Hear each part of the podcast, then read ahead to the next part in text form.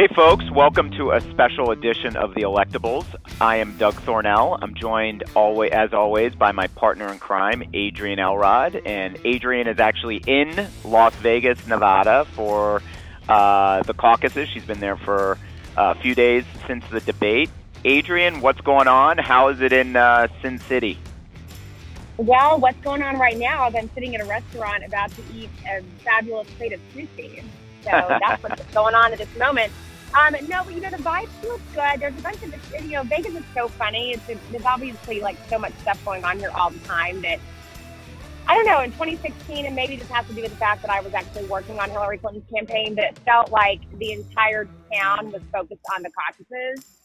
And you come here now, and people are basically like, "Yeah, we've got this big, you know, wrestling match on Saturday night, and we've got you know the, like a, you know this big Mariah concert, uh, Mariah, Mariah Carey's in residency here. So you hear people talking a lot about the events that are happening in Vegas that are not related to the caucuses. But I think that's okay because a lot of people are here on vacation, and that's perfectly fine. Um, but it feels good, you know. Trump's in town tonight for a rally, um, and I got to tell you, I think it's I can't believe I'm actually saying that his campaign strategy is smart, but I think it is very smart for him to be basically trolling Democratic candidates and going to um, these states that, because you know the Republicans obviously have primaries as well in these in these early states, and Trump is trying to drive up his numbers, even though he's not really challenged um, by formidable challengers. He is still coming into these states and doing rallies and trying to drive up his numbers. And I think that's pretty smart. So he's in town today for a rally.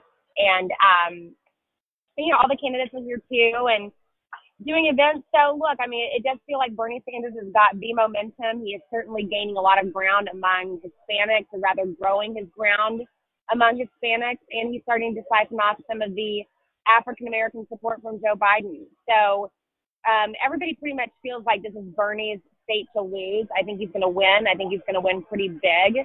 Um, and he's not even in Nevada today. I think he's somewhere. I think he's in California, which is also very telling about his campaign's feeling about how well he's going to do here. They don't feel that he needs to be here every single minute between now and the caucuses. Um, and you know, Hillary Clinton won in 2016 in Nevada, um, but we weren't sure what was going to happen because we were looking at Bernie's numbers. He was coming out of New Hampshire with a 20 point lead going into Nevada. We were really nervous. Um, Latinos were with us very heavily, if you'll recall, Doug, in the 2016 primary. But they are really going with Bernie this time around. Um, and I think he's going to do pretty well here.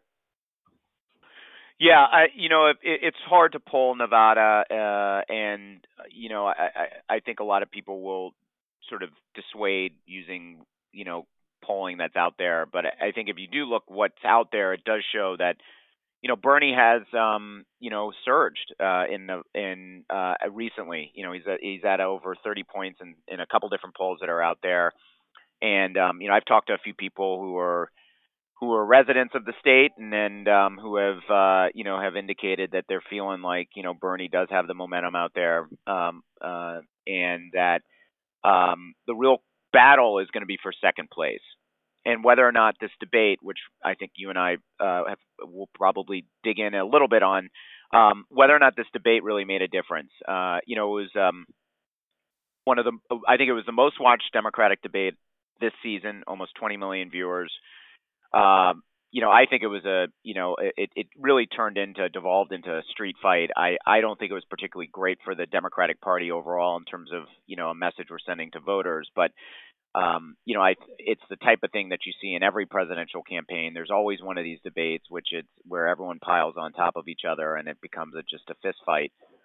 But does it make a difference? You know, people say that, you know, the reviews coming out of the debate were that, you know, Elizabeth Warren, it was her best performance, eh, you know, very, you know, uh, in a debate.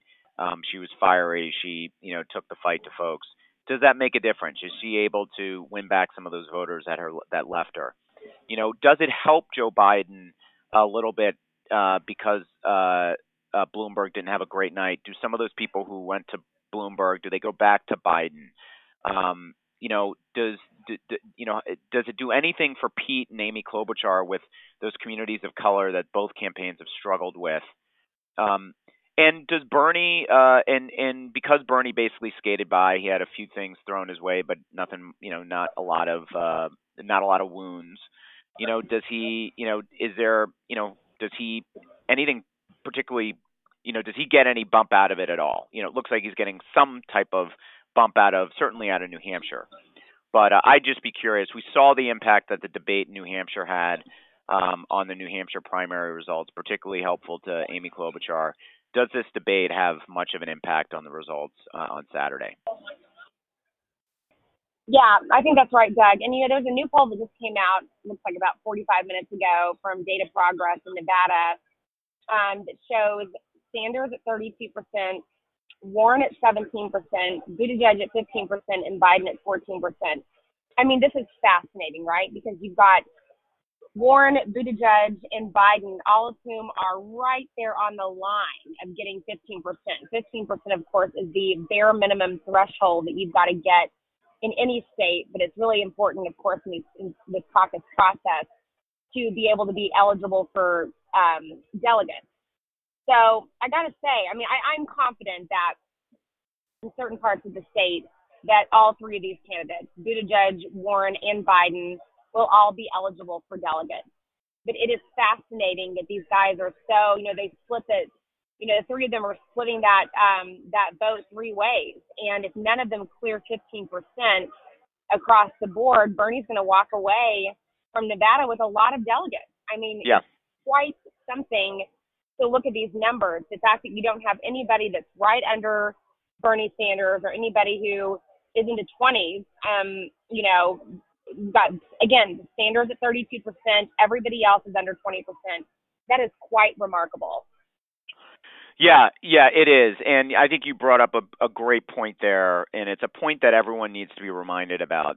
If you're polling at 9 or 10% or even at 14%, you might as well be polling at zero uh, because yep. the rules of the Democratic Party in, vi- in terms of viability in most of these contests are if you don't reach viability, then you don't have a, you don't win delegates, and so that is a critically important thing to remember as we look at Nevada, as we look at South Carolina, as we look at Super Tuesday states.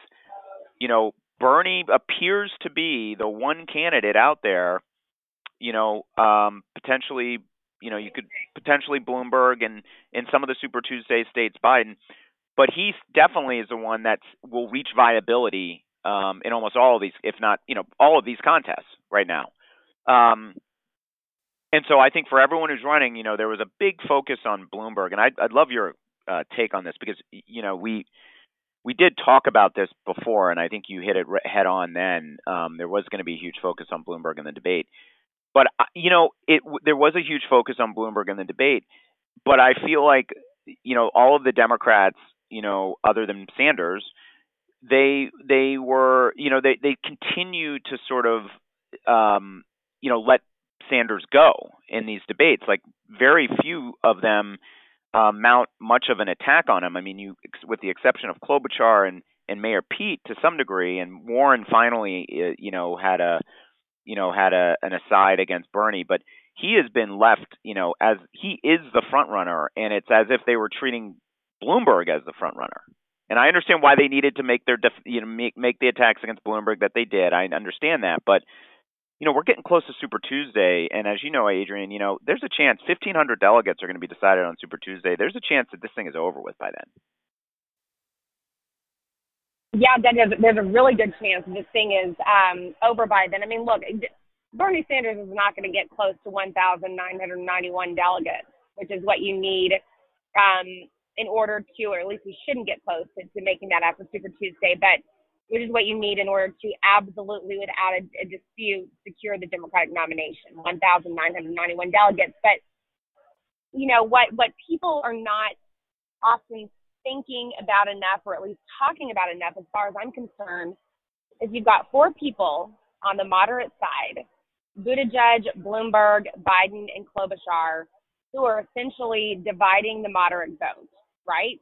Which means that not only are they keeping the moderate wing of the party from really moving forward in this delegate process by keeping all four of those candidates in the race. But if each of them are not are taking from each other, you know, potential um, you know constituencies, then some people are not even to clear clear 15 percent. And if you don't clear 15 percent, that means that Bernie Sanders walks away with an even greater share of delegates than he should because of the way the process works in the Democratic primary.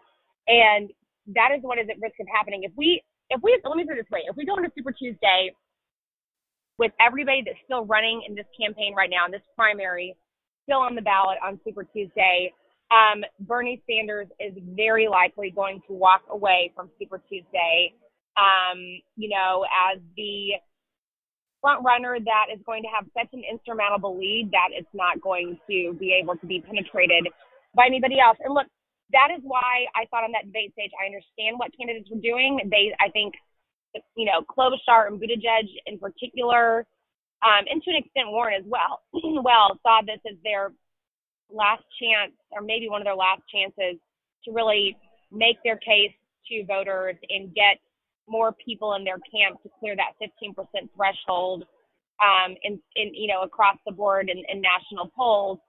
Um, but what you saw is more of an intra fight among the moderates as opposed to, um, you know, a real attempt to take on Bernie Sanders. So we'll see what happens in South Carolina. But I think I'm going to be looking to see if there's some sort of a recalibration of strategy. You know, are there alliances formed on that stage to not necessarily tear down down Mike Bloomberg, but to really go after Bernie Sanders. Because again, strategically speaking, if I was working on one of these campaigns for someone other than Bernie Sanders, I would be reminding my candidates if you are going to have a shot in this race, you've got to take on Bernie and not your fellow competitors at this point because he's getting to the stage, as you said, Doug, that it's going to be that much harder to um, you know, to defeat him, anybody to defeat him after Super Tuesday if um, we keep up this trend that's currently happening. Right, right. People are, you know, because because there's not winner take all.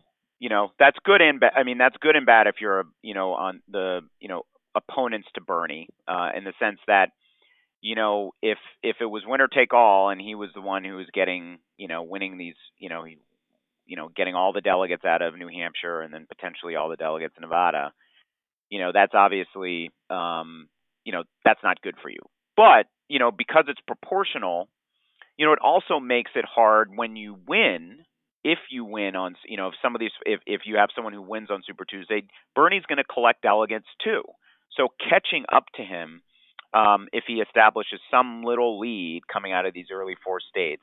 And we should remind folks, Pete Buttigieg is actually in the delegate lead right now. I believe he's got 23 delegates to Bernie's yeah, 21. Yeah.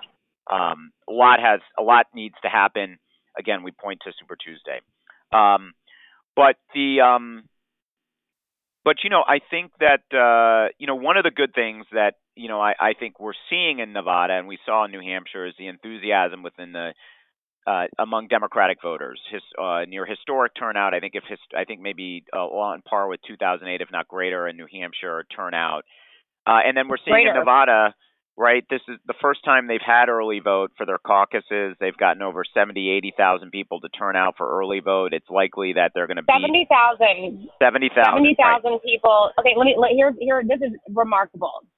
70,000 people in Nevada turned out to early vote. Compare that to 2016 when 83,000 people actually caucused. Right. So we are 13,000 voters participants under where we were in the overall turnout of the caucuses in 2016 with early vote. And by the way, I think, you know, it, Nevada feels pretty good about where they are in this caucus process. And I mean, knock on wood, fingers crossed that everything goes well tomorrow and we don't have a major, um, you know, a situation, anything, you know, like we had in Iowa. And I don't think that we will because I, the, the I think folks have learned and everybody's on high alert and knows that we can't have a mistake like that again. Um, but it is so smart the way Nevada did this early caucusing um, and allowed people to participate early because this is a, the, the caucuses take place on a Saturday. They start. I think you have to. You can walk into the doors. Doors open to your caucus at ten, and the caucus process is over by about one o'clock. um, you know, maybe earlier, but I think one o'clock is the latest. There's a lot of people who work out here in Nevada on the weekends. This is a very heavy union state. The casino industry uh, drives a lot of the tourism, it drives a lot of the commerce, and a lot of people are employed by it. And a lot of people have to work on the weekends because that's when the casinos, guess what, have the greatest foot traffic and the most population in terms of people who come to, um, you know, enjoy the casino. So it's oftentimes hard for people to be able to leave work in caucus. Of course, there are caucus sites at the casinos on the strip. But giving these folks out here in Nevada the chance to come caucus early has been a really smart process, and I hope that other caucus states will look at what Nevada did and say, you know what, we can do the same thing. Yeah, absolutely. And um, you know, I, I, uh, uh, you know, my understanding is that you know there'll be, you know, the biggest challenge that exists right now in in Nevada in terms of the early vote is just allocating them to the right precincts. And I know there's a heavy effort underway by the Democratic Party there to ensure that that's done appropriately and correctly. Um, uh, because they have not had to do this in the past, um, you know that is a that's a you know a big piece here. Uh, and then also it's going to be yeah, uh, yeah look I'm going to be really interested in terms of the turnout on on uh, tomorrow on Saturday. You know, and the interesting thing I think is that you know we had a, a portion of the early vote occurred I believe before the debate started, right? And so um, you know what who wins on the you know eh, eh, who's going to win on actual caucus day? You know who has that energy? Who who is able to translate whatever energy coming out of that debate into you know votes on caucus day? Is that Elizabeth Warren? Is that uh, you know Bernie? Is that Biden in some way? You know who who who is able to do that and and and outperform what they did during the early vote on um you know on the actual caucus day? Um but right going to be super interesting. Um, and uh, if you want to follow Adrienne, who's going to be on the ground there, um, and, and, always putting out good stuff on Twitter, she's at at Adrienne Elrod, and um, is always a, a, fountain of good uh, information and knowledge. And political analysis when uh, and she'll be in uh, Nevada for the you know tomorrow and we'll be there with are you gonna plan are you planning on going to any uh like any of the candidates parties or anything like that Elrod or um not not not parties. I might go to some rallies tonight. Mayor Pete's got a big rally here that oh, I might great. go to. Um, but yeah, I'm I'm doing some MSNBC throughout the day tomorrow, and then um, I'll be catching the red eye back to Washington D.C. Good old Washington. Well, we but miss I think, you. Look, I mean that that second that second place finish really quickly, Doug, is going to be so important. And again, you look at this, you know, some new polling that shows Elizabeth Warren, Pete Buttigieg, and Joe Biden neck and neck. But again, I just want to reiterate the way the process works.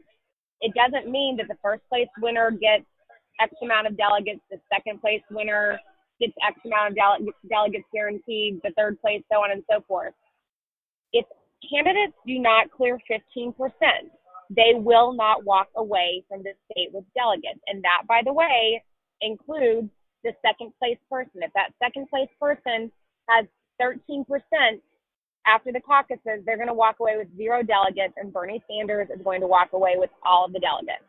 I don't think that's going to happen because people will realign, but you know, it could happen. And this is a I don't want to say, it's kind of a warning call. I guess I will say this. It's sort of a warning call to all Democrats out there who, especially those who are not supporting Bernie Sanders, are not, you know, are supporting one of the four or five candidates, you know, duking it out on the moderate side. Um, with all these candidates in the race still, we are still dividing that vote. And 15% is the magic number. It's the way this process works, it's the way it's worked for a long time. If you're, um, you know, if you walk away from a state at 11 or 12 percent of the electoral share, you're not walking away with anything. Um, so I just want folks to keep in mind as they are considering their their vote choices here. And you know, I think at some point candidates are simply going to run out of money, um, and yep. this is gonna, this field's going to narrow down even more. Yeah, you're absolutely right. And they had we some we we had some we had a look into the financial strength of each of the candidates um, today, uh, recently, with uh, their financial, you know, their campaign finance reports being made public, um, and uh, you know, Bernie has the most cash on hand with the, you know, other than uh, Bloomberg, and then Biden was at uh, was right was around uh, was was below him, but you saw some campaigns, you know, Elizabeth Warren and, and others who had very high burn rates, and um, I believe Elizabeth Warren had to loan her campaign money, right? I think it was like I, I think she had to.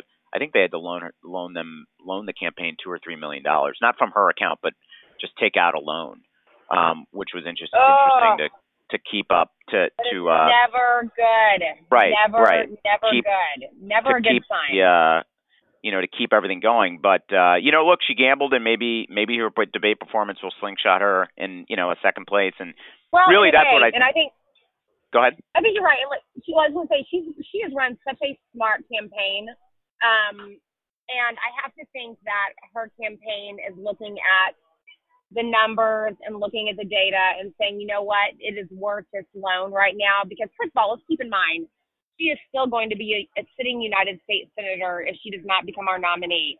So she's got the capacity to, to raise the money um, to to make up for this, but for our listeners out there, if a candidate takes out a personal loan, or rather, the only way that you can keep your campaign financed if you, um, you know, if you're if you're out of money, essentially, is for you personally as the candidate to take out a personal loan. The campaign cannot go to the bank and say, "Hi, you know, Elizabeth Warren's presidential campaign, we'd like to take out a three or four million dollar loan."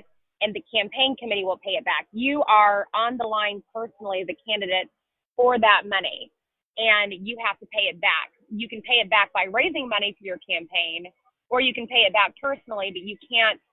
Um, you, you you you you have to do it that way. You can't ask a bunch of donors to uh, to exceed FEC finance limits and pay it back. So I think her campaign probably took a gamble and said, you know what, it's worth it because we are um, doing really well in Nevada right now. She might get second place. It's going to be really close, and we have had the organizational infrastructure on the ground here um, to, to to to do well, and so we think it's worth it.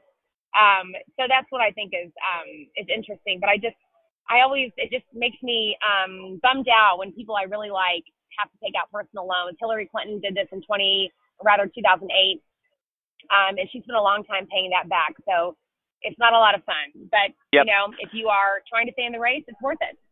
Yep, you're absolutely right, and I should correct myself. Um, she did take out three. Uh, she took out a three million dollar line of credit. Uh, her campaign did. Uh, so everything that Adrienne said is right when you take out a loan for your a personal loan with a campaign.